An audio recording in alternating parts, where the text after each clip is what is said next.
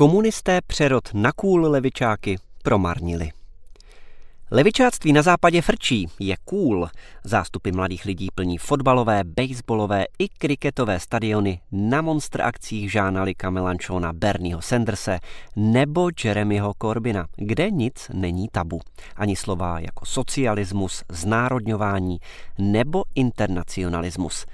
Krajně levicoví matadoři starého střihu srší emocemi. Omladina si zamilovala jejich prošedivělé charisma.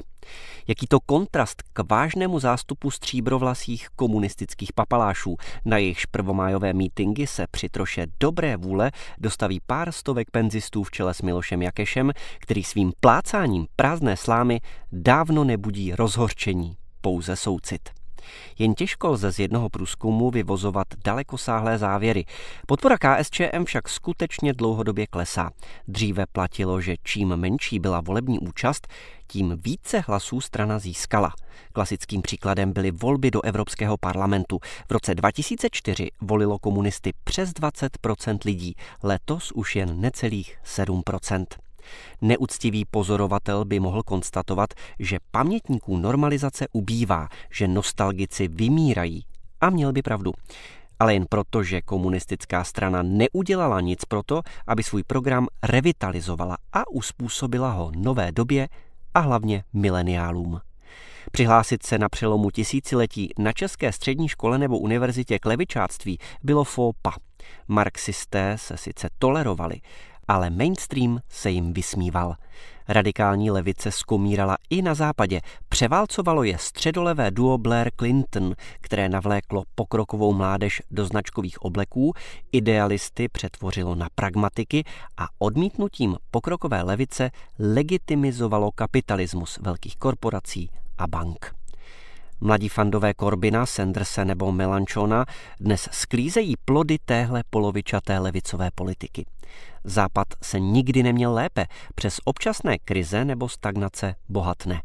Závratně se však zvětšují rozdíly mezi nejbohatšími a nejchudšími. Západní mládež si musí brát půjčky na studia, pořídit si v 25 letech hypotéku je téměř nemožné. Nájemné ve velkých městech připomíná lichvu. Mileniálové z toho viní establishment, středolevý i středopravý, liberální i konzervativní. Staří levicoví matadoři vycítili šanci, nabídli odcizené mládeži radikální program a daří se jim. Řada sociologů tvrdí, že v Česku je situace odlišná, že odpuzující zkušenost rodičů současných mileniálů z normalizace jim zabrání v posunu na levo. Pravdou je, že nejmladší voliči u nás většinou volí nezakotvené piráty. Kdyby však na české politické scéně existovala radikálně levicová alternativa s charismatickým vůdcem, klidně prošedivělým, ne však s láskou vzpomínajícím na léta byrokratického totalitarismu, mohlo by být všechno jinak. Klidně může mluvit o socialismu nebo znárodňování, může hanit NATO, Radu bezpečnosti OSN, Evropskou unii, ale musí k tomu občas zajít na milion Marihuana March, Prague Pride nebo třeba pochválit Grétu a pošpinit Čínu s Ruskem za znečišťování životního prostředí. Ale taková avantgarda by na UV určitě narazila. Vedení komunistů totiž 30 let spí, Pořád lpí na strouchnivělých bolševických ideích. Za zločiny KSČ se sice omluvilo, ale zároveň nechalo veřejně promlouvat fanatiky, kteří relativizují zločiny 50. let i okupaci ze srpna 1968. Když se mezi nimi objeví závan nového myšlení, umlčí ho. Většina komunistů nesmyslně adoruje putinovské Rusko, ačkoliv je to právě Putin, který straní oligarchům a odmítá sociální stát – chybí viditelná reflexe moderních témat. Čeští komunisté prostě mluví jazykem, kterému mileniálové nemohou rozumět. Proto se může stát nevyhnutelným faktem, že za dalších pět let se ve volbách do Evropského parlamentu propadnou pod 5%.